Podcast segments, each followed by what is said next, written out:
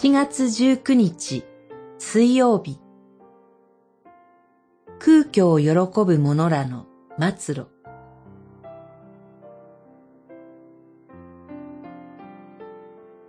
アモス書六章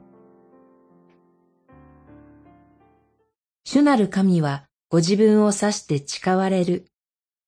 万軍の神なる主は言われる。私はヤコブの誇る神殿を意味嫌い、その城郭を憎む。六章八節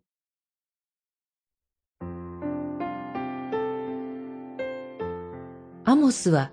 十二小予言書の中で、まだ滅亡の兆しもない時に、特定の日に神の裁きの災いの日が来ることを最初に告げた預言者です。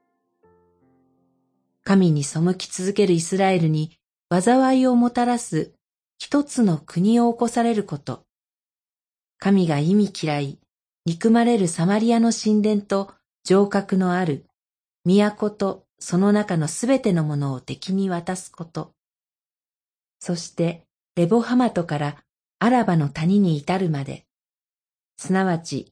北王国の全領域が侵攻されることを予告したのです。アモスはその災いの日が現実になれば、あれほど神を無視し傲慢に振る舞ったサマリアの人々も、嘆きと恐ろしさで主の名を唱えることもなくなると警告します。ただ淡々と罪の罰を述べるのではありません。主なる神はご自分を指して誓われるのです。ご自分に相当するヘブライ語のネフェッシュは飲み込む器官である喉という意味です。約束を破った時には命をも辞さない真剣さを表すために喉を指して約束する昔の人の表現です。ご自分の民をどれほど愛してやまないか、神の本気の度合いを突きつけられます。そしてこの熱情は私たちを罪からあがなうために神の一人子をお送りくださるほどであったことに気づくはずです。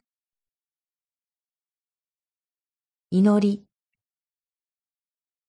主イエスの尊い十字架の出来事を